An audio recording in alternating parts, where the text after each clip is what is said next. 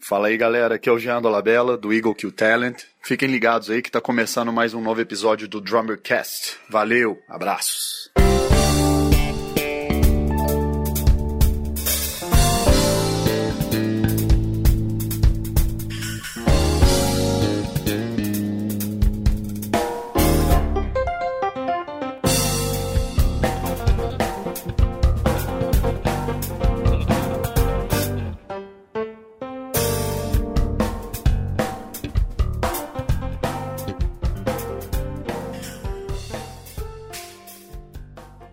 Batera, seja bem-vindo a mais um episódio do Drummercast, o primeiro podcast do Brasil totalmente dedicado a nós bateristas. Eu sou o Felipe Barbosa do Clube do Baterista e hoje nós vamos conversar sobre algo que todo baterista deveria saber, mas nem todo baterista sabe como fazer. Nós vamos conversar sobre como estudar bateria. Você sabe como estudar corretamente? É sobre isso que nós vamos conversar hoje e eu quero chamar à mesa o também colaborador do Clube do Baterista, membro atuante do Drummercast, Gustavo Campos. Fala galera, tudo bom? Obrigado mais uma vez, é um prazer estar aqui. Também hoje a gente recebe o grande batera de São Paulo, André Gonzalez. Olá, Gustavo, tudo bem? Tudo bem, Felipe? Obrigado pelo convite, especialmente para conversar sobre esse assunto que é tão importante e tão pouco discutido, né? Tão pouco resolvido entre nossa comunidade.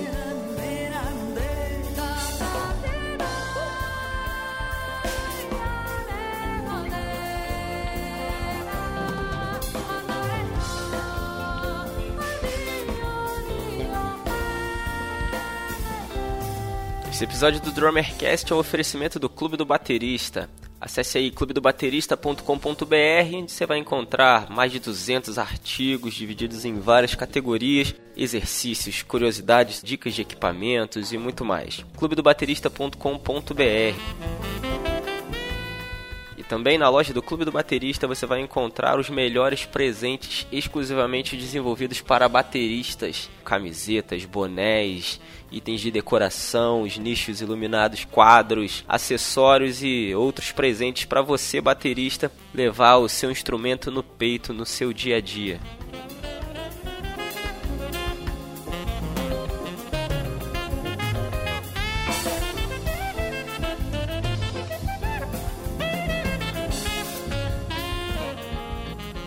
Você pode ouvir o Drummercast acessando clubedobaterista.com.br.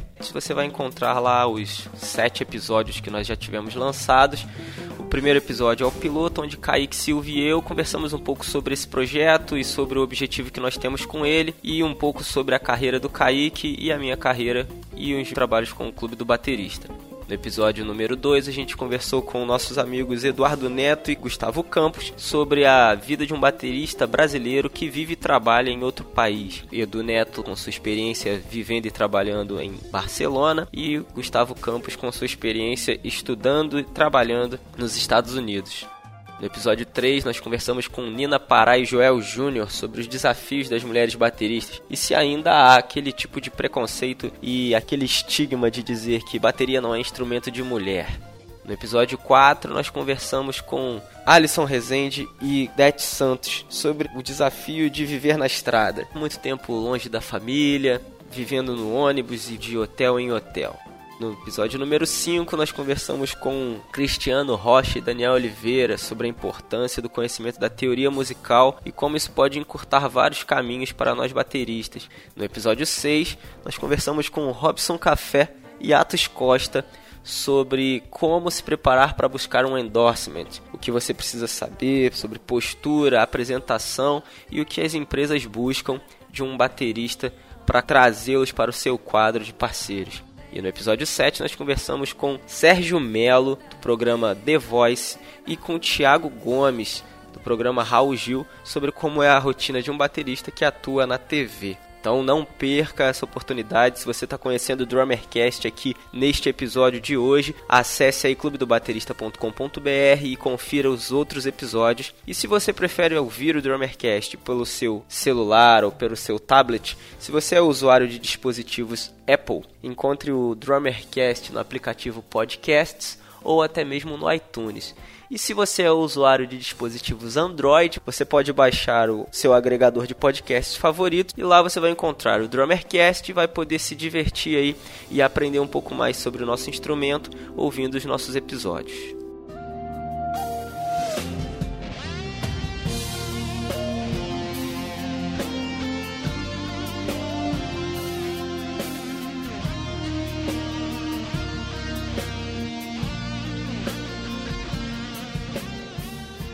Você que consome conteúdo na internet, você sabe que o combustível que motiva a seguir em frente são os seus comentários, são os seus compartilhamentos e é o feedback que nós recebemos dos nossos ouvintes e dos nossos leitores. Para isso, nós preparamos uma pequena pesquisa para a gente entender um pouco melhor como você ouve o Drummercast. Então, por favor, acesse aí no artigo onde esse episódio foi publicado no Clube do Baterista. Ali você vai encontrar um linkzinho para uma pesquisa onde você vai explicar como você ouve Drummercast, através de que plataformas, quais os momentos onde você ouve. E assim a gente possa fazer um podcast cada vez melhor e cada vez mais relevante para a comunidade de bateristas do Brasil.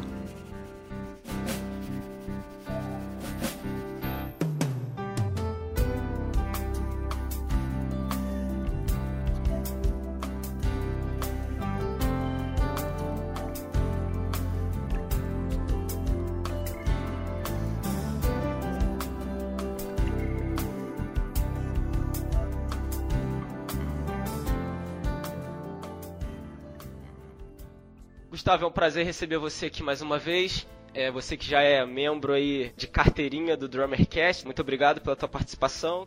Valeu, Felipe, mais uma vez, obrigado pelo convite. Se você quiser saber mais sobre mim, é, a gente fez um episódio que foi o segundo, onde eu falei amplamente sobre minha vida como baterista, então acho que a melhor forma de você ficar sabendo sobre é ir lá. Foi muito legal, com várias dicas legais. A melhor maneira é você ouvir o episódio número 2 do Drummercast. E André, é um grande prazer receber você também, cara. Queria que você falasse um pouquinho aí sobre a sua história no instrumento, como você começou a tocar bateria, por que a bateria e como você chegou no momento atual aí da tua carreira. Opa, o prazer é meu. eu toco bateria desde os 9 anos de idade e eu dou aula desde os 14. Esse ano completo 30 de professor, imagina. Eu comecei a dar aula meio que por acidente, mas foi uma coisa que na minha vida acabou se tornando uma paixão, né? Eu fui desenvolvendo um amor por dar aula e esse amor se transformou em uma segunda carreira, né? Uma carreira paralela à carreira de músico e gerou livros. Meu pai e minha mãe contam que quando eu tava na barriga da minha mãe, meu pai colocava minha mãe no sofá assim e virava as caixas acústicas do som que ficava na sala pra barriga da minha mãe, né? E colocava Led Zeppelin pra eu ouvir. Então, eu acho que começou ali. Eles falam também que eu quebrei uns quatro berços, porque eu ficava no berço assim, de pé, com as mãos apoiadas uh, na gradezinha do berço e ficava fazendo tá, tá, tá, tá, tá, tá, tá, pra frente e pra trás, antes de falar. Meu pai é músico. E eu cresci nesse ambiente de música. Uma das primeiras lembranças minhas de criança é eu estar no ensaio dele. Eles ensaiavam na garagem, não tinha estúdio de ensaio. E mesmo meu pai sendo um artista de renome, ele ainda ensaiava, juntava toda a galera para ensaiar na garagem. E aí, quando eu tinha 9 anos, eu cheguei pro meu pai: Ah, não tem jeito, eu quero tocar bateria. Ele falou: Tá bom, então vou colocar você numa escola bacana. Aí, como a gente é do ABC Paulista, ele me colocou numa escola chamada Fundação das Artes de São Caetano do Sul, que é uma escola muito bacana, estudou muita gente legal lá. Aí com nove anos eu comecei a estudar batera e não parei mais. Depois fui fazer aula com o Duda Neves. Na Fundação das Artes eu fiz percussão sinfônica primeiro, para depois fazer batera. Aí depois, durante um tempo, eu fiquei fazendo os dois juntos. Mas quando eu fui pro clã, eu fiquei só na batera e Duda Neves também. Depois disso, eu resolvi estudar sozinho.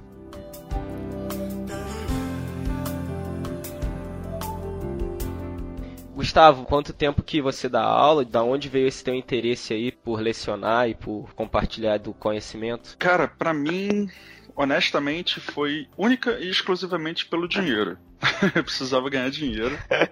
e eu, eu, eu nunca tive um plano B na minha vida. Você começa a tocar, você não tem tantas oportunidades para fazer shows, porque você está começando. Então você vai estudando, você vai tentando melhorar, você vai tentando, né, aprender coisas. E aí chega um momento que você começa a ter algum reconhecimento, começa a fazer alguns showzinhos, algumas coisas melhores e começa a aparecer alunos, entendeu? gente querendo aprender alguma coisa. E aí foi uma descoberta, porque eu comecei a dar aula em 2004 e eu descobri que eu levava jeito, assim, sabe? Eu, eu não, é uma coisa que eu não, não sabia, que eu tinha esse, essa aptidão para ensinar. Que eu tenho paciência e porque eu não gosto que a pessoa saia da aula sem ter aprendido o que eu tô falando. Se a pessoa pergunta dez vezes eu repito a mesma coisa dez vezes é, tento procurar uma maneira de ensinar que vai ficar mais claro. Né? Então foi uma, foi uma descoberta. Descobri que eu gostava de dar aula. E aí, putz, hoje em dia é a parte principal, assim, tocar é o principal para mim ainda, mas a parte que me segura a onda financeiramente, com certeza é a aula, mais do que shows. Então é uma coisa que eu tenho muito carinho em fazer, eu gosto muito. Para mim é uma honra receber pessoas que queiram aprender alguma coisa comigo. Eu fico lisonjeado. E você, André, como é que começou a, esse lance aí com 14 anos de idade, já compartilhando com os outros o que você aprendeu? Eu comecei a dar aula aos 14 anos meio que por acidente, porque na Fundação das Artes, que é a escola que eu estudava, eu tinha vários colegas lá e um dava aula numa escola em São Bernardo do Campo, que é a minha cidade natal, e eu acho que por algum motivo, alguma gig, algum compromisso, ele não pôde dar aula num determinado dia, e eu acho que por falta de opções ele deve ter tentado todo mundo tal, e sobrou eu, porque eu era o mais novo, né? Dessa turma toda aí, eu era um dos mais novos. E ele chegou para mim: Você não quer me substituir, dar aula como substituto no dia tal? Aceitei, eu sempre fui meio porra louca, né? Eu sempre fui aceitando as coisas, trabalho, mesmo nem me tocando se estava preparado ou não para aquilo, eu sempre falava sim. Depois, quando me tocava, pô, mas isso aqui não sei. Aí eu ia atrás. Aí eu peguei o ônibus e fui. Aí no ônibus me veio na cabeça, né? Nossa, eu vou dar aula. Como é que eu vou fazer? eu era moleque, não tinha pensado nisso, né? Eu fiquei pensando e eu cheguei à seguinte conclusão: bom, eu vou fazer o que meu professor faz. É simples. E a aula dele é muito bacana. Então, se eu tentar fazer o que ele faz, se eu emular a aula dele, eu acho que vai dar certo. Aí eu cheguei na escola, a secretária olhou para mim, um moleque, né? Falou, pois não, quer informação de aula? Eu falei, não, eu vim substituir o Eduardo. Ela regalou o olho, né? Ficou espantada assim. Falou, ah, pera um pouquinho. Sumiu numa porta, voltou ela e um, acho que o dono da escola, não lembro. Você vai dar aula no lugar do Eduardo? Todo preocupado. Eu falei, vou. E aí não dava mais tempo, a aula tava para começar, eram várias aulas à tarde e tal. E aí eu comecei a dar aula e foi bacana pra caramba. Foi minha primeira experiência. E os alunos gostaram, eu gostei, e desde então eu comecei nessa vida de dar aula, que é uma vida que a gente aprende muito, tanto quanto ensina, se não mais.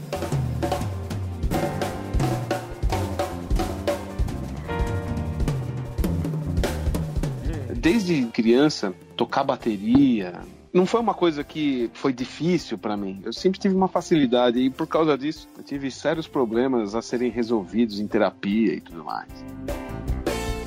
Isso é uma noia, especialmente na idade. Eu, eu tinha nove anos e a gente tinha uma bandinha já. No ano que eu comecei a tocar bateria, eu já tinha uma bandinha com meus amigos, que eram filhos dos caras que tocavam com meu pai anos antes. Então é muito louco. Né? E a gente já tocava Beatles, Creedence, Jimi Hendrix. E aí, para mim, já naquela época era muito fácil tocar. Mas acontecia uma coisa muito louca, porque, por exemplo, o baixista da banda, as coisas para ele eram mais difíceis. Só que na minha cabeça, a única referência era minha. Para mim era fácil. Só que eu não achava que era fácil, eu achava que era normal, entende? E aí eu ficava brigando com ele porque eu falava, mas bicho, é fácil, cara. É só você fazer isso aqui, pum, pum, era fácil. Mas para ele não era, tá entendendo?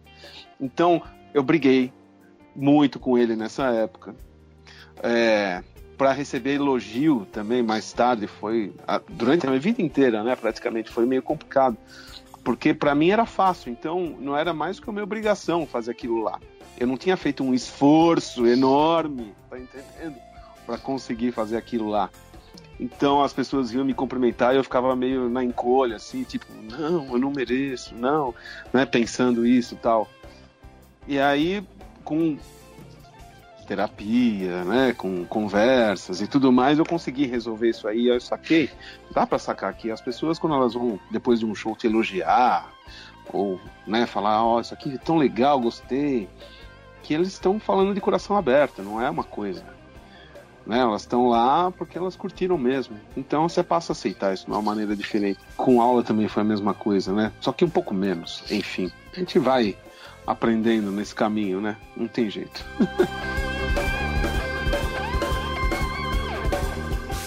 na nossa última gravação, a gente conversou sobre esse lance de onde parece que o lance dos workshops e YouTube, vídeo de todo mundo, fez todo mundo colocar a bateria no centro do palco como o principal da música, né? Como o instrumento principal da banda. Não sei vocês, mas eu também passei por isso e de uns tempos para cá, tanto esse tipo de conversa que a gente tem a oportunidade de ter, pessoas que você conhece, sons que você ouve e você vai tirando o foco do instrumento, né? E vai passando a enxergar a música como um todo e o teu instrumento como parte da música e essa piração, o professor de alguma forma consegue lidar com isso com o aluno e redirecioná-lo ali no que tange a sensibilidade? Como vocês lidam com essas coisas?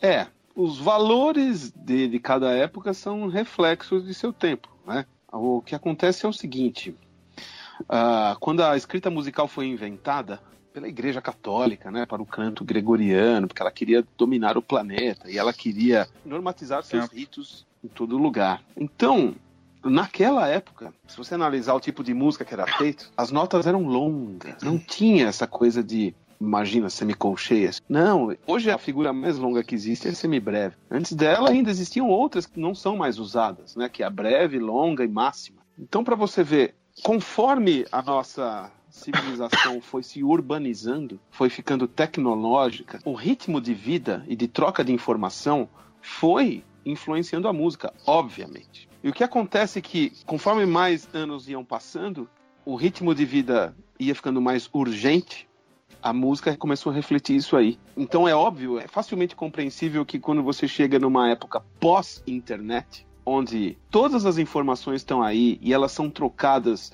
exponencialmente, muito rapidamente, não estou dizendo que elas são guardadas ou assimiladas, né, mas estou falando que elas são trocadas de uma maneira muito dinâmica, muito rápida, muito veloz. Os valores musicais da molecada que está aí hoje refletem isso: velocidade, imediatismo, talvez não muito aprofundamento no conteúdo, mas na velocidade que esse conteúdo ele é passado. Então, para mim é natural, não que eu ache bom, mas para mim é natural você ver a galera é, se impressionando com velocidade, com volume, com pressão, com, com esse tipo de coisa. É tudo over, over, over, over o tempo inteiro, certo? Eu tive um professor que falava assim: olha, André, tá, se você vai tocar bateria, é igual conversar. Você cansa muito rápido conversando com uma pessoa que é tagarela, que fala 50 mil palavras por segundo e não sustenta uma linha de raciocínio, vai passando, mudando de assunto, mudando de assunto para lá e para cá tal.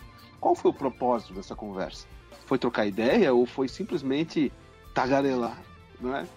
A gente tem que pensar nisso quando está tocando também. O que, que a gente está fazendo? O que, que a gente está comunicando ali? Não é verdade? Eu acho que tudo é um sinal dos tempos. E eu acho que nada fora de valor, de propósito, se sustenta. Então, o professor, sabendo disso, é ideal que a gente tenha um professor que saiba disso, né? Desses valores, do valor que a música tem, do potencial que ela tem, né? Que eles passem isso para os alunos de alguma maneira. Se você chegar para um aluno e falar, ah, você gosta disso aí, ah, legal. Você não precisa renegar o cara. Aliás, a gente não deve fazer isso, né? Renegar o gosto do cara, o que motivou ele a querer tocar bateria e tudo mais. A gente pode usar isso aí como ponto de partida para uma exploração. Por exemplo, eu tive um aluno uma vez, que tinha 9 ou 10 anos, e ele começou a tocar bateria porque ele gostava do Justin Bieber. O Justin Bieber, por incrível que pareça, toca bateria. Aí esse moleque gostava do Justin Bieber, viu o Justin Bieber tocando bateria e resolveu tocar bateria. O que eu fiz com ele foi Oh, legal, você gosta de Justin Bieber. Vamos começar tocando umas musiquinhas do Justin Bieber. Comecei a ensinar alguma coisa de técnica, leitura e tudo mais, mas também dando uma ênfase muito grande nessa parte prática, porque afinal era uma criança, 9, 10 anos, né? A aula tem que ser divertida. E aí, eventualmente, ele começou a desenvolver um amor pelo instrumento e eu comecei a mostrar outras coisas, como Bruno Mars ou Coldplay, coisas assim que pop, mas que musicalmente talvez, né, do ponto de vista, um pouco mais interessantes. Hoje ele gosta de, de Purple, gosta de Mahavishnu, ele gosta de várias coisas legais. Eu nem converti o cara, tá entendendo? A música fez isso. Não precisa vender nenhum peixe, falar assim, olha, isso aqui é, é do caramba e tal. Fala assim, ouve isso aqui. O cara ouve, bicho. É muito engraçado, né? É, acontece muito, molecada vem começar a tocar bateria porque ouviu alguma coisa mais pop e tal, mas gosta desse aspecto da bateria presente, né, e groove e tal. Aí você mostra pela primeira vez, o cara não conhece, isso é muito louco, temos tempos malucos vivemos, né, a criança não conhece Led Zeppelin. Mas eu chego lá e ouve isso aqui, e aí coloco Cashmere, ou coloco, sei lá, Good Times, Bad Times, ou qualquer outra coisa assim do John Bonham.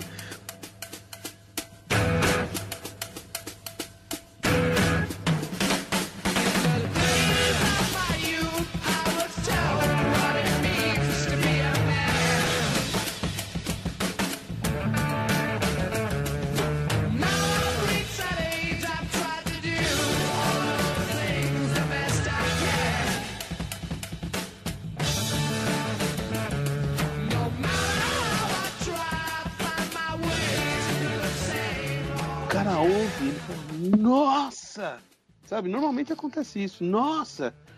Mas que coisa! Eu falei, então, isso aqui é o cara que o pessoal que você gosta ouvia quando era criança. É bom dar essa contextualizada. Então eu não preciso vender nada, porque coisa boa se vende. É só você mostrar. Muitas vezes eu tô com um aluno e eu mostro coisas elementares, básicas, sei lá, Eric Clapton, alguma coisa assim.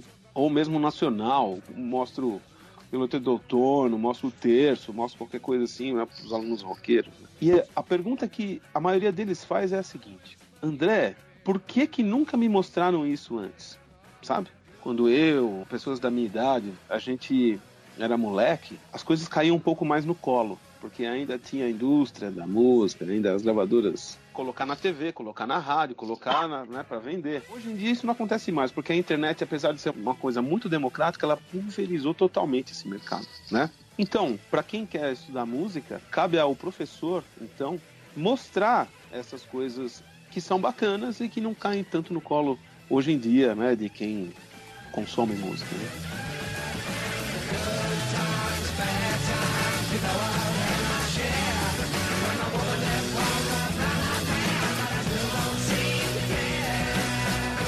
Gustavo vem dando aula há 13 anos, o André dá aula há 30 anos. E em tempos de internet, onde você encontra tudo sobre tudo, seja bom, seja ruim. A gente tem conteúdo espalhado por todo lado, o Clube do Baterista também é uma fonte de conteúdo e a gente tem bem presente isso nos nossos textos. Nossa intenção não é substituir um professor, é apenas te dar materiais de apoio aos estudos para que você se desenvolve de outras maneiras e busca um professor que ele vai te dar uma metodologia de estudo, ele vai desenvolver um plano de estudos para você e assim vai extrair de você o melhor que você pode dar. Então, em tempos como esses, onde a informação em todos os lugares, distribuída por todos os lugares, como vocês analisam a importância do professor, né, desde um menino que está se vislumbrando com a bateria, até um cara que já toca e julga que a internet tem de graça, para que, que eu vou pagar para ter isso? Pouco tempo atrás a gente fez um vídeo lá na Soul Drums, um site que eu e o Felipe Drago a gente tem e a gente usa aquele espaço para promover debates como esses aqui que a gente está tendo. E a gente fez um vídeo chama A Importância do Estudo, alguma coisa assim. Nesse vídeo, que participam vários professores, tem um cara muito bacana, que eu virei fã, chamado Ébano Santos, que ele é do Sul. Ele falou uma coisa que eu achei assim, supimpa. ele falou assim: se você quer ser honrado um dia, honra o autor do livro, honra o artista que compõe e grava e investe sua carreira toda, né? Investe seu, seu tempo, seu dinheiro, sua energia, seu suor, seu sangue, suas lágrimas naquele trabalho, honra esses caras que estão trabalhando bastante para te passar informação, porque um dia você vai ser honrado também. Eu acredito nisso. Eu sei que a coisa não tá fácil, eu sei que tem muita gente em dificuldade, mas eu acho que a gente não pode deixar isso aí se tornar um subterfúgio, uma desculpa para a gente desprezar certos valores. O valor do conhecimento de alguém que estuda a vida inteira, ele é caro no sentido de ser importante para as pessoas que vão ter acesso a, essa informação. No caso, estou falando do professor. E aqueles que vão além que pegam toda essa informação e ainda conseguem criar algo novo. Por exemplo, alguém que cria um livro que tem exercícios novos, visões novas. A gente não vai reinventar a roda, mas a gente pode usá-la de diferentes maneiras. Então, essas pessoas que estão nos ensinando né, a como usar a roda, você pode ir para cá, você pode ir para lá, tal. Essas pessoas elas têm que ser valorizadas. Eu lembro que quando eu era moleque, a importação era proibida no Brasil. A maioria dos livros que a gente usa na bateria ainda é americana. A bateria é um instrumento americano. Ele se desenvolveu lá, toda a técnica de se tocar bateria, toda a linguagem original de se tocar bateria vem de lá. É importante que a gente saiba disso. Eu não estou falando que ele tem que ser pagar pau de gringo. Eu só estou falando que a gente tem que respeitar a história. É diferente, certo? Então, naquela época, com a importação proibida, era dificílimo conseguir livros. Hoje em dia, a importação está livre. Eu sei que as coisas são caras, o dólar está caro, mas eu estou falando, se você quer comprar um livro, você pode entrar no eBay, pode entrar no Mercado Livre, pode entrar em qualquer lugar, você compra usado até. E paga muito barato. Muito barato mesmo. Toda a história humana é um acumular de conhecimentos é, um refinar de conhecimentos. Então, quando você pega um livro que é famoso, conhecido, muito utilizado, ele é o ápice de todo o conhecimento acumulado de trás até aquele momento, entendeu? Então ele tem um baita valor, certo? Tudo bem, eu entendo, vai. É, as coisas estão de graça aí na internet, de graça no sentido de estão sendo compartilhadas de uma maneira que não honra o valor de quem produz aquele material, certo? Mas isso não é desculpa, né? Tem aquela frase: o que é certo é certo, mesmo que ninguém faça. E o errado é errado, mesmo que todo mundo esteja fazendo. Enquanto a gente não valorizar aquele que tem aquilo que a gente precisa, que batalhou, que estudou, que dedicou tempo, dinheiro, a gente não valoriza isso aí, a gente não está valorizando a nós mesmos, na verdade. Eu penso assim.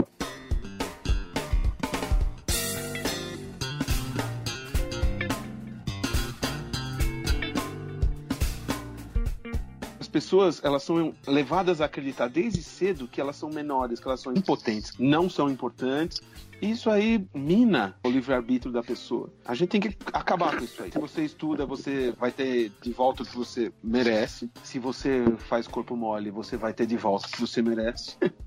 Se você não tem condições, mas é uma pessoa proativa, e comunicativa e vai atrás e conversa e é simpática e tenta achar soluções diferentes fora da caixa. Faz qualquer coisa, né? Junta, entra em contato com o autor. A gente vai colher o que a gente semeia, do que a gente planta.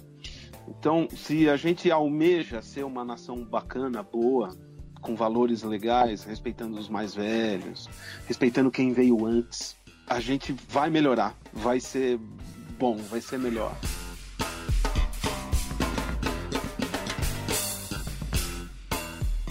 Sabe qual é a importância dos valores? A importância dos valores é a seguinte: quando você sabe o valor de algo, quando você sabe o quanto você tem que se esforçar para conseguir aquilo, ou o quanto que alguém tem aquilo, teve que se esforçar. Eu não estou falando de coisas materiais, eu estou falando de conhecimento. Tem um amigo que fala assim: tomar sereno.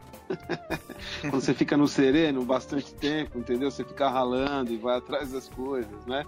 Você acaba valorizando certos conceitos tem certos valores que estão sendo vendidos pela mídia, pelos, entre aspas, formadores de opinião, que eu acho que a gente não tem que aceitar assim, de pronto, sem reflexão, sabe? A tecnologia está aí para ficar? Está aí para ficar. Concordo que ela está aí para ficar. Mas ela não é necessariamente sempre boa. No sentido de você reter informação, se você entra na onda de que tá todo mundo aí, você acaba não retendo informação. Você vai ter acesso a milhares de informações, mas você não vai reter. Porque se você estudar a bateria do jeito que você acessa a internet, você não vai estudar a bateria direito. Certas coisas ainda são orgânicas, analógicas, elas não são digitais a prática de se tocar bateria é uma coisa analógica. O processo de se aprender alguma coisa que é tanto mental quanto física, um instrumento ou esporte, por exemplo, requer repetição. E hoje em dia as pessoas elas não querem saber de repetição. Elas passaram por aquilo, já querem ir para outra coisa. Enquanto elas não entenderem isso, elas não vão desempenhar bem. Elas vão ficar frustradas e vão deixar de fazer aquilo lá para procurar outra coisa que satisfaça tocar bateria, não dá para você fugir, porque você tá com as duas baquetas na mão, você tá com os pés nos pedais, você tá com o instrumento na sua frente. É uma atividade mental e física, você tem que se dedicar a ela. Se quer tocar bem, você tem que se dedicar a ela. Você tem que entender os valores daquilo lá. A gente tem muito medo de erro hoje em dia, tem muito medo de conflito, mas são essas coisas fora da caixa que vão fazer a gente crescer. Se você tá lá conversando com alguém e ele fica concordando com você o tempo inteiro, pô, bacana, a conversa pode até ter sido boa, mas você não tirou nada de proveitoso para você, Não. né? Conversar com quem concorda o tempo inteiro com você não vai te fazer crescer. Quando a informação dói, ela fica, certo? É. Quando as coisas são muito fáceis, elas não têm muito sabor. Agora, quando você tem que lutar para conseguir alguma coisa, as coisas têm sabor. Eu não tô falando pra gente virar masoquista e falar, nossa, esse sofrimento é o bacana. Não, a gente só para aceitar que quando as coisas têm esse custo, vamos dizer assim, a informação, a experiência como um todo tem mais significado.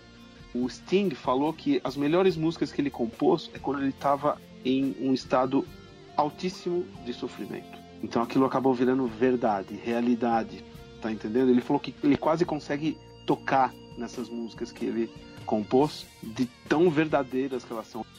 Hoje em dia, quando as coisas são fáceis, não dói, você vai fazer um trabalho de escola, é copy-paste. Quando era moleque, tinha que pegar ônibus, fazer resumo, consultar a bibliotecária, ler o livro, né? Tinha todo um processo que fazia com que você assimilasse aquela informação, porque ela dói, certo? Ela, ela custou, né? Tempo, muitas vezes dinheiro tal. É, eu não sou um saudosista, não quero ser um saudosista, só acho que tem certos valores que a gente precisa preservar. Não que a gente não deva aceitar novos por causa de novos tempos, né? o Brave New World que a gente está vivendo hoje em dia. Mas tem outras coisas que nos tornam fundamentalmente humanos que a gente não pode esquecer.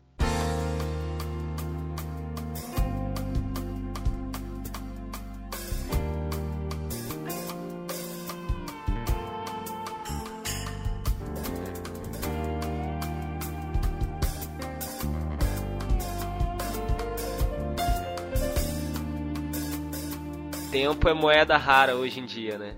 Principalmente para quem mora em cidades grandes aí de transporte, o cara leva duas horas do ponto A ao B, de casa à escola, faculdade, trabalho e a volta, né? Fora com todos os afazeres da vida e todas as situações do cotidiano, ainda assim o cara tem o sonho, quer se desenvolver na, na bateria, precisa estudar, quer estudar e ele tem pouco tempo à disposição dele. Como vocês, como professores, orientam aos seus alunos e trabalham essa questão do tempo? É o seguinte, levando em consideração aquilo que a gente falou agora há pouco sobre o ato de se tocar bateria, de se praticar, né, de estudar, ou mesmo de se divertir em cima do instrumento, apenas demanda tempo. Não só dedicação e, e afinco e força de vontade, mas tempo. Eu só quero fazer um parênteses aqui, que é o seguinte. É claro, quando eu comecei a tocar bateria, eu era criança, eu era moleque, mas para mim nunca foi uma obrigação. Sempre foi um prazer. Eu sempre toquei bateria porque era divertido. E se o professor chegava para mim e falava assim: "Olha, André, esses são os exercícios dessa semana". Eu confiava nele. Eu sabia porque ele tocava bem, né? Eu sabia que se eu fizesse as coisas que ele fez, em, pelo menos em, em termos de técnica, em lidar com o instrumento, né, tal, eu ia acabar tocando pelo menos tão bem quanto ele e quem sabe seguir meus próprios caminhos. Então, quando uma coisa te dá prazer, você arruma tempo. Mesmo que você tenha pouco tempo, você dá um jeito. Se você não está conseguindo arrumar muito tempo para aquilo lá, é porque aquilo lá talvez não esteja dentro de suas prioridades. Você está dando prioridade para outras coisas. Desculpa eu ser franco, mas eu acho que é verdade. Existem casos extremos que o cara quer muito, quer muito, mas não tem tempo mesmo. Eu compadeço né, com esse cara. Mesmo assim, eu digo, não desista, porque se você não tem agora, você pode ter tempo daqui a pouco. O importante é você fazer seu tempo. Eu tenho um aluno que é um cara que trabalha muito, mas trabalha muito mesmo, desde criança. E ele é do mercado financeiro, ele a rotina dele antes de fazer bateria era o seguinte: acordar 5 horas da manhã, fazer o café para a esposa. Ele lia tudo que ele tinha que ler, via o mercado, né? saía, ia trabalhar, voltava 11 horas da noite, dormia meia-noite. Então o cara dormia 5 horas por dia. Ele começou a fazer aula de bateria, sabe o que ele fez? Ele começou a dormir 4 horas por dia. Ele começou a acordar às 4 da manhã e começou a estudar das 4 às 5 da manhã numa bateria eletrônica e estudava todos os dias, inclusive no final de semana. Então ele fez o tempo dele. Ele dormiu menos? Dormiu menos. Pô, mas essa vida, meu. Se você não faz sacrifício, se você não se mexe, ninguém vai fazer por você. Você quer? Faz. Lembra que tocar bateria é uma coisa divertida. Não é uma coisa que você, ah, eu vou ter que fazer um sacrifício para fazer uma coisa que é chata. Nenhuma mãe de aluno meu colocou, tá de castigo, vai tocar bateria. As pessoas começam a tocar bateria porque gostam. Na verdade, a gente não pode esquecer desse sentimento. E eu acho que se a gente lembrar sempre desse sentimento, a gente vai arrumar tempo, a gente vai se motivar, a gente vai dar um jeito, a gente vai conversar com a esposa, com a namorada, olha, me dá um tempinho, eu preciso fazer isso. E se ela gosta mesmo de você, ela vai entender, sabe, que aquilo é importante para você. Bateria é um instrumento muito novo, a gente ainda tá meio que descobrindo, eu sinto isso, assim, sabe? Muita coisa é tentativa e erro. O que eu tentei comigo e deu certo, o que eu vi que funcionou foi organizar que você tem que estudar, que você entende que seja primordial para você melhorar. Por exemplo, você acha que você tem que melhorar a técnica, coordenação e groove. Ok, você tem três tópicos que são primordiais. Isso não quer dizer que você não tenha que estudar as outras coisas. Então você vai ter esses três tópicos e mais outros tópicos que colaboram para que você alcance o objetivo que você quer. O que eu proponho é que as pessoas não estudem mais do que 40 minutos. Então ela vai ter, digamos, cinco tópicos. Então ela vai estudar 40 minutos de um. Não importa aonde ela estiver sobre esse primeiro assunto. Se ela estiver na metade da folha, deu 40 minutos, para. Vai para o segundo tópico. Não importa onde ela esteja nesse segundo tópico, quando der 40 minutos, vai pro terceiro. E assim sucessivamente. É óbvio também que de vez em quando é bom dar umas pausas. Todo mundo sabe que a pausa é legal. Depois que você termina um ciclo, um loop desse, digamos, de cinco tópicos, dá uma pausa de 10 minutinhos, vai beber uma água, vai falar com alguém, sai da salinha, porque ficar na salinha também às vezes é, é horrível, assustador, ainda mais se você tiver aquela luz branca e for uma sala pequena. 40 minutos, descobrir o que você acha que é fundamental. Óbvio que eu sugiro que você estude um pouco de tudo todo dia também. Se você puder estudar um pouco de tudo, é melhor do que você chegar a estudar técnica 5 horas num dia e ficar uma semana sem estudar técnica de novo. Isso é a pior coisa que você pode fazer. É melhor que você estude 20 minutos de técnica todo dia, certo? Eu estou usando técnica como exemplo, mas você deveria ter pelo menos uns 5 tópicos. Você deveria, na real, se você quer mesmo ser um baterista, você deveria pegar todos os tópicos e estudar nem que seja uma passada de 40 minutos ou uma passada de 10 minutos, que seja em cada um deles. Se o seu tempo te permite ter menos do que 40 minutos, faça isso, mas é melhor que faça um pouquinho todo dia do que faça um dia sim uma semana não e espaçado. Essa foi a forma que eu vi que deu certo comigo. Foi a forma que eu, que eu senti que eu evoluí mais rápido. E isso foi passado para mim por outras pessoas, aquilo que o André estava falando, respeitar quem veio antes. As pessoas que vieram antes, elas passaram por tudo isso que tu tá passando agora. Todo esse processo que você tá pretendo do estudo, esses caras já passaram. O André já passou 500 vezes, já fez esse loop aí, e bem como outros professores já passaram por isso várias vezes. Eles sabem o caminho das pedras, eles sabem o que é melhor. É confiar nessa pessoa, é, é, um mestre mesmo. É que nem como se fosse um, uma arte marcial. Você tem um mestre que você tem que confiar nele, então arruma um professor também que você sinta como um mestre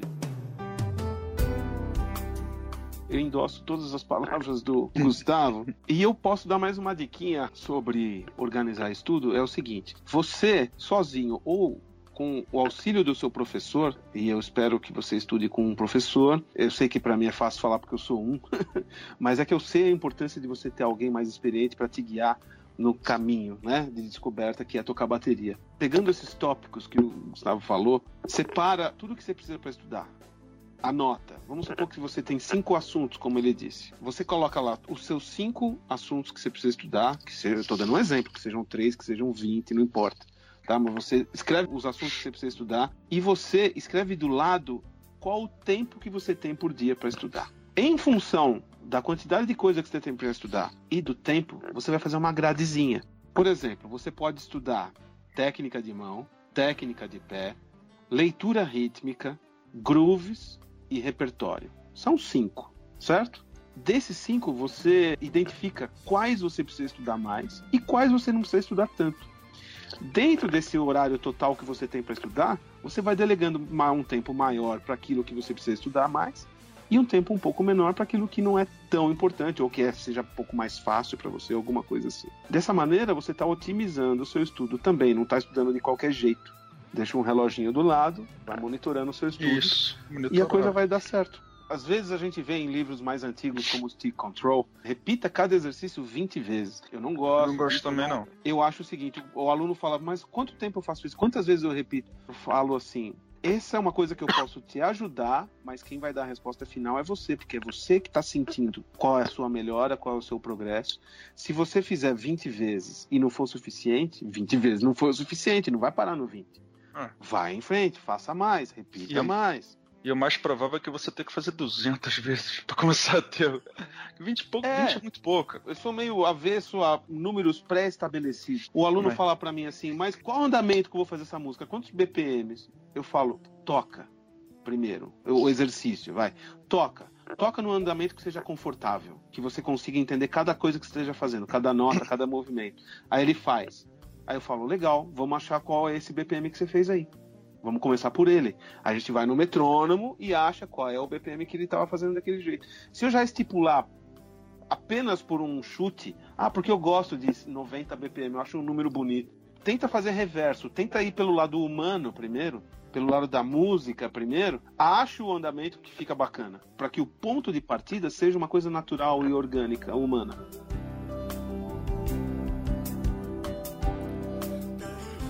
Essa também é uma coisa que as pessoas fazem muito errado, cara. Que elas estudam uma hora de técnica, que eu já falei, e aí ficam uma semana sem estudar técnica. Não, cara, melhor tu fazer 10 minutos outro dia. É igual ao Melhor. esporte. É. É igual a galera que joga três horas de futebol no sábado. Aí passa a semana comendo linguiça e tomando cerveja.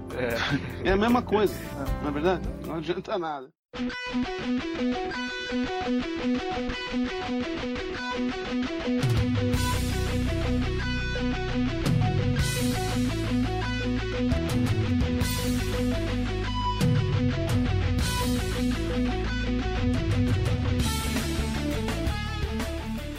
Talvez isso seja a coisa mais importante que eu tenha aprendido na bateria em toda a minha vida como baterista. E talvez isso tenha sido a coisa mais importante que eu tenha aprendido na vida. porque se aplica para várias outras situações. É muito fácil se frustrar, porque às vezes a gente está tentando aprender alguma coisa nova e a gente não consegue, obviamente, tocar determinadas coisas porque a gente nunca teve contato com aquilo. Então, à primeira vista ali, você está tentando entender determinado groove e você não consegue executar o groove e você fica tentando, tentando, tentando, tentando, tentando, mas daqui a pouco você olha no relógio e está uma hora tentando e você mal conseguiu tocar. Você perdeu tempo. a melhor coisa que você poderia ter feito é fazer o breaking down, dividir em setores, vamos colocar assim. É um groove que, digamos, você usa os quatro membros. Então, você não consegue tocar todos os quatro de uma vez, o que você tem que fazer? Faz as mãos primeiro, descobre como é que é a mão. Tem ghost note, faz o hi-hat com as ghost notes, devagar. Ficou fácil. Tenta colocar um bumbo. É, tenta colocar o primeiro bumbo. Depois tenta colocar o segundo bumbo. Fica um tempo, perde um tempo, se acostumando aí colocando uma peça por vez. Daqui a pouco, quando você olhar, em 12 minutos você tá tocando o groove que você ficou uma hora antes tentando tocar rápido na velocidade que era proposta no livro ou na, na música que você tá tentando tirar e você ficou frustrado e, e acabou deixando de lado. Muita gente desiste de tocar por causa disso. Porque diz que é difícil. É porque o approach de tentar aprender determinada coisa é que tá errada. A pessoa quer chegar e quer tocar o negócio como tá na música. Não é assim. Essa é a forma mais eficaz que eu experienciei, que funcionou e, e- eu vejo isso funcionando todo dia, com todos os alunos que eu tenho. O Joe Morello, na videoaula dele, ele fala uma coisa que é muito importante. Ele fala assim, olha, tudo que a gente faz na bateria são combinações de toques simples e duplos. É uma coisa tão básica, tão elementar, mas tão importante que traz o vislumbre de uma visão ah, reveladora, assim. Na verdade, tudo que você faz, se você entende, se você desconstrói, se você quebra, vai no âmago de cada fundamento daquilo lá, você entende melhor. É o que o Gustavo falou. Você desconstrói o ritmo. Você faz o breaking down dele. Uma outra coisa para se falar a respeito disso, que não é sob esse ponto de vista mais técnico na hora de estudar totalmente o outro lado do cérebro, se você vai estudar alguma coisa seja diferente ou nova, que não faça parte da sua cultura, que não faça parte do seu vocabulário musical, a gente tem que fazer aquela boa e velha imersão. Você é um baterista de rock, por exemplo, e quer aprender a tocar jazz, ou seu professor falou: Não, eu acho bom você aprender a tocar jazz, a gente chegar aqui, porque vai te enriquecer. O que você tem que fazer? Além de estudar os exercícios que o seu professor te explicou e tal. Você tem que fazer uma imersão no jazz. Você tem que começar a ouvir muito jazz. Você tem que começar a assistir DVDs de jazz. Muito importante que eu vou dizer agora. Você tem que assistir músicos de jazz tocar. Você tem que entrar na cultura, sabe? Você tem que entrar no vocabulário, na linguagem. É muito difícil falar uma língua que você não está habituado. Você pode até fazer uma aula de inglês, por exemplo, mas quando você vai para os Estados Unidos, para a Austrália, vai para a Inglaterra, tudo faz sentido, né? É porque você está imerso na cultura. Quando você está aprendendo algo novo na bateria que seja diferente ou fora da sua cultura, faça uma imersão, porque aí as coisas vão ficar bem mais fáceis e naturais. É, e a imersão vai te dar o vocabulário específico Exato. de determinado ritmo. Foi perfeito, André. Você vai ouvir jazz, você vai começar a ver, reparar as nuances do jazz, não só os exercícios, só os grooves, nuances. E não só isso também, né? Comece a ver filmes sobre uhum. jazz, sobre jazzistas, ler livro, autobiografia, ficção, não ficção, uma imersão cultural mesmo. A gente tem o pensamento de que estudar é só estar tá trincado no instrumento, né? É só você estar tá ali com a folha na frente e as baquetas na mão. Quando na verdade a gente também pode estudar ouvindo e coletando referências, né? Entendendo os porquês, né? Os comos e os porquês. Eu acho que essas deveriam ser as palavras que a gente mais deveria usar. Como se faz isso e por que eu devo fazer assim? Porque senão nós nos tornamos meros reprodutores de informação. Alguém me disse isso, eu faço isso porque alguém me disse e vou falar para alguém fazer e esse alguém vai fazer e se nós não dermos um break de sermos meros reprodutores de informação, a gente vai afundar de vez. Sim. Queria deixar uma pergunta no ar. Pergunta para qualquer baterista para que, que serve o rudimento que ele tá aprendendo, o X ou o Y. E a maioria não vai saber para que, que serve. Pergunte para você mesmo, você que tá ouvindo, se pergunte para que, que você tá aprendendo um paradido. Se você uhum. não souber o porquê você tá aprendendo ele, provavelmente tem alguma coisa errada. E eu sei que Vai ser muita gente. Ser Eu sei para que que eu uso paradido. Fala aí, um exemplo aí. Pra confundir meus amigos aqui da banda, que quando eu toco eles vão fazendo igual, eu falo, não, cara, tá errado, é assim, ó. Aí ele sai fazendo assim, eu falo, não, cara, tá errado.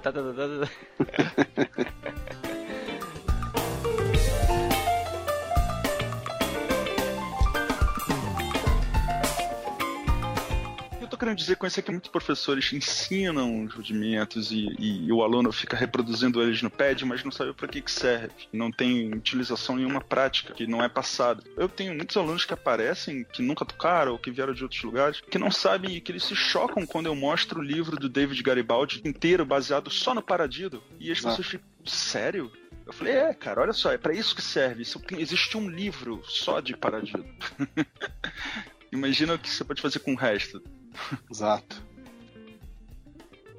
Voltando ao que o Felipe estava falando, na minha concepção, um professor ele não tem que necessariamente dar respostas para o aluno. Na minha concepção, a principal coisa que um professor pode ensinar para o aluno é questionar.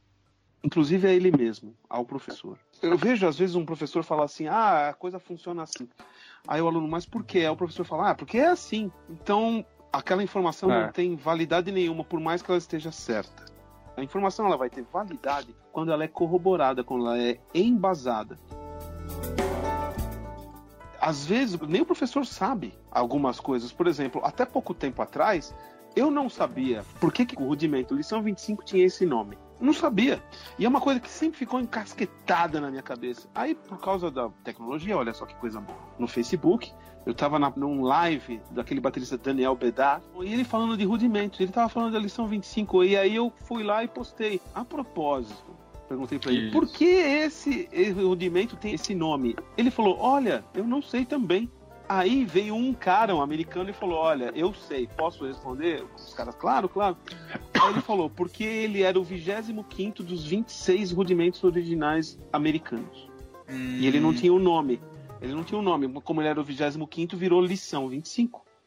Uhum. Pronto, já sei. Eu sou um professor, não sei de tudo, mas eu estou aprendendo. Essa é uma curiosidade que sempre ficou na minha cabeça. Então, se você mostra para o aluno o valor de você questionar e embasar o teor daquela informação, certo? Ficar questionando sempre a tudo e a todos. Não precisa virar um mala, certo? Um chatão, mas questionar. Esse para mim é a principal lição que um professor pode passar. E eu não digo só de bateria, de música, eu digo de qualquer coisa.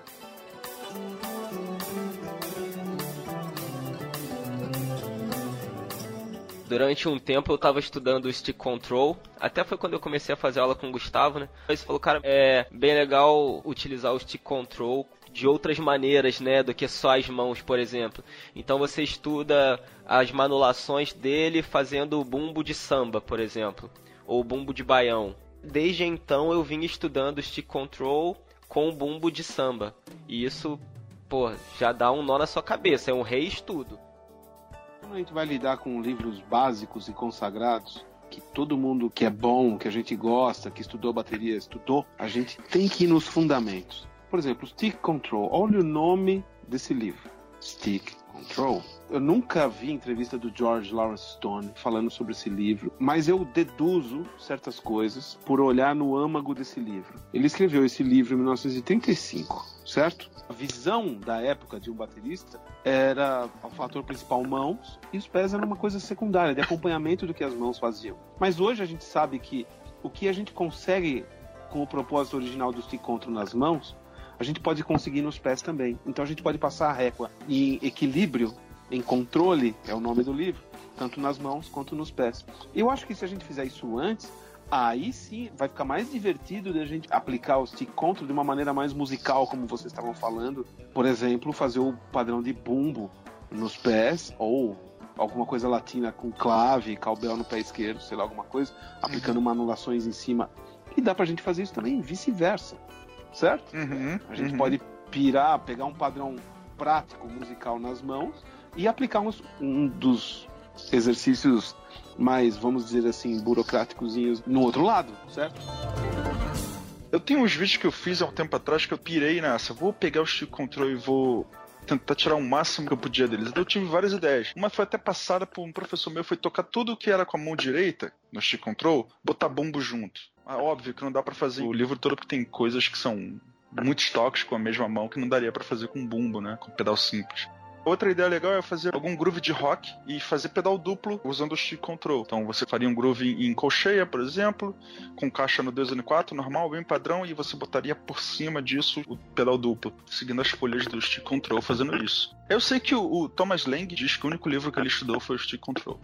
Ele estudou com as mãos e com os pés e com várias outras possibilidades e. Desculpe o comentário malvado, mas eu acredito. Eu acredito.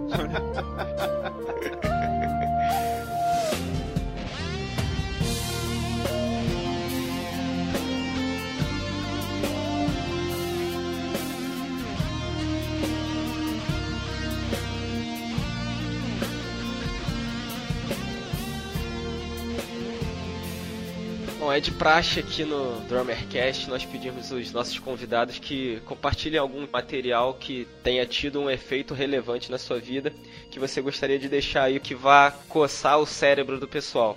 Ok, falando de livro, eu vou falar sobre um livro de batera que a gente já falou muito aqui hoje e eu vou falar e a pessoa vai falar, mas caramba, esse livro? Ah, o negócio é o seguinte, o livro é o Stick Control. E por que, que eu indico ele? Por que, que eu tô falando dele? Por que, que eu acho que ele mudou minha vida? Porque o Stick Control, na minha visão, ele é um livro que fala de fundamentos. E as pessoas estão cada vez mais se esquecendo de prestar atenção nos fundamentos. Elas querem prestar atenção na pirotecnia ou naquilo que vai trazer uma maior emoção.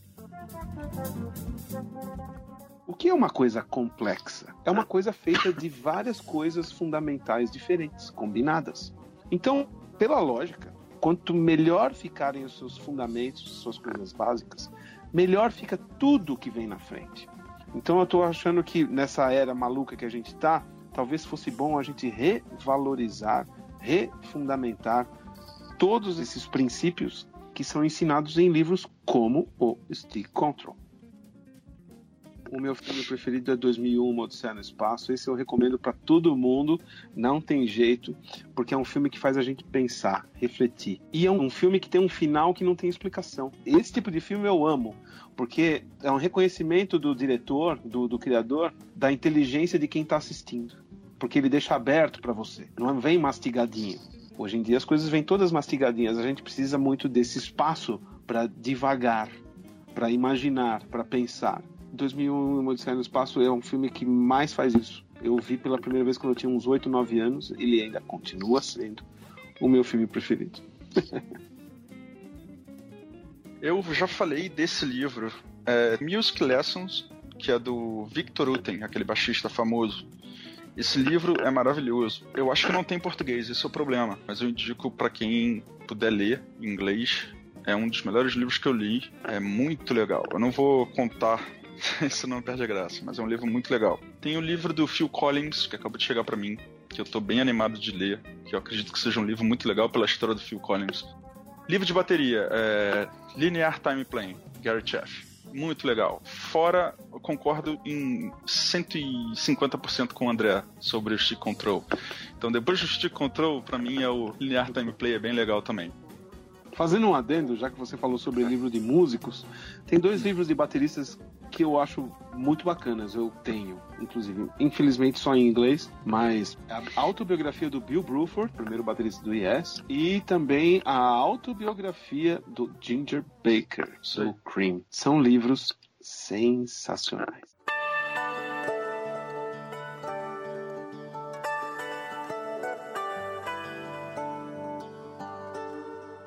Quero agradecer profundamente a vocês aí pelo tempo que vocês desprenderam para trocar essa ideia com a gente. Apesar de não receber o devido valor, o ofício de professor é dos mais importantes, quiçá o mais importante dentro da nossa sociedade. Não importando o professor de quê, mas se há alguém com mais experiência e uma bagagem de experiência e conhecimento maior para nos direcionar e nos ajudar a fazer os nossos próprios caminhos, é esse ofício. Queria agradecer mais uma vez, Felipe. Queria agradecer muito ao André, porque ele não sabe o quanto eu aprendo com ele, de verdade mesmo. Uma honra conversando contigo aqui. Eu queria deixar uma frase aí, que é a seguinte: o maior ato de rebeldia hoje em dia é o de tocar música, de tocar pouca nota pode me encontrar no Facebook, é, facebook.com.br Gustavo Campos Oficial. Tudo meu é barra Gustavo Campos Oficial, exceto o YouTube. O YouTube é Gustavo Campos Drums. Só mandar um oi lá que eu sempre respondo. Eu queria finalizar aqui deixando um abraço, um agradecimento ao Felipe, ao Gustavo. E eu tô muito contente de, vocês terem me chamado, de eu estar participando, é uma honra. É uma honra ouvir também as palavras de vocês, Gustavo. Depois eu te dou aquela grana, fica frio. Só que precisa de aula de bateria em São Paulo e no Brasil Opa, todo, via Skype, André tá Gonzalez. É sempre um prazer para mim poder trocar ideias e falar sobre esse tipo de assunto, porque felizmente ainda a informação não ocupa espaço. A gente só tem que arrumar um jeito de retê-la melhor né? E de trocar ideias de uma maneira mais proveitosa, menos agressiva, respeitando mais o diferente e ouvindo o diferente para poder crescer também, para poder balizar suas próprias ideias, suas crenças, né? Eu espero que quem tenha ouvido até agora com paciência, né, e atenção, tenha pelo menos refletido, aprendido alguma coisa e eu queria parabenizar também quem está ouvindo, porque se ficou ouvindo durante esse tempo é porque quer crescer, está interessado em ideias novas, quer aprender. E para a gente aprender, a gente precisa estar tá sempre em contato com coisas novas, com ideias novas e se dedicar. Então, quem ficou ouvindo aqui teve isso e se dedicou, porque ficou ouvindo bastante tempo a gente falar. Eu quero deixar aqui claro de antemão que eu estou disponível. Quando vocês precisarem, eu estou aqui. E quem quiser entrar em contato, eu vou dar só um contato. Entre no meu site, é andregonzales.com. Gonzales com Z no meio e S no final. andregonzales.com. Lá tem todos os meus outros contatos. Tem Instagram, Twitter, Facebook. Você pode entrar em contato comigo do jeito que você achar melhor. Por último, mas não menos importante, um abraço para o pessoal da Pearl, Pearl Brasil, e eu tenho o endorsement e também a galera da Paist América. todo mundo lá que está sempre também dando um suporte bacana para minha carreira. Eu tenho uma dica final. Para mim, hoje em dia, o grande barato da internet é compartilhar. Eu vejo que as pessoas passam muito tempo na internet compartilhando besteira. Nada contra besteira. As besteiras existem aí pra gente dar risada e tal. Mas de repente a gente pode gastar parte desse tempo que a gente usa para compartilhar esse tipo de coisa para compartilhar coisa boa. Se você viu o trabalho de um amigo que é bacana e o cara é independente, compartilhe o trabalho do cara. Tem tanta gente aí compartilhando coisa ruim e tal. Compartilha coisa útil, compartilha informação. Vamos compartilhar coisa boa, né? De repente, se a gente começar a fazer isso, a vida das pessoas pode se tornar até, quem sabe, um pouquinho melhor. Essa é a minha dica aí.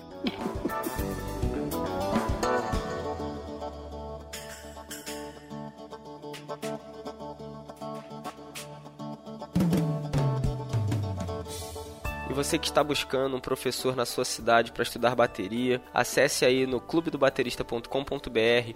Lá no menu principal, no topo do site, você vai encontrar um link chamado Onde Estudar. Ele vai levar você até o guia Onde Estudar do Clube do Baterista. É a relação de escolas que nós separamos por região, estado e cidade para você encontrar o professor de bateria aí perto de você. E se você, professor, gostaria de apresentar o seu trabalho, a sua instituição, o seu estúdio, a sua sala de aula aqui no Clube do Baterista, envie um e-mail para a gente para contato@clubedobaterista.com.br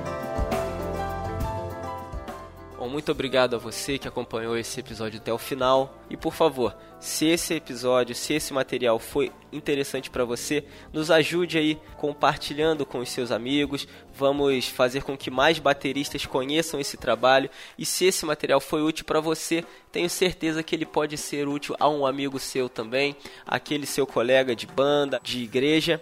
Vamos dar continuidade na corrente dos cinco amigos. Divulgue esse episódio para mais cinco amigos e esses cinco amigos para mais cinco amigos e assim nós vamos juntos fazer com que o Drummercast se torne um trabalho ainda mais relevante para a comunidade de bateristas do Brasil. Muito obrigado a você que acompanhou até aqui e até o próximo episódio. Tchau.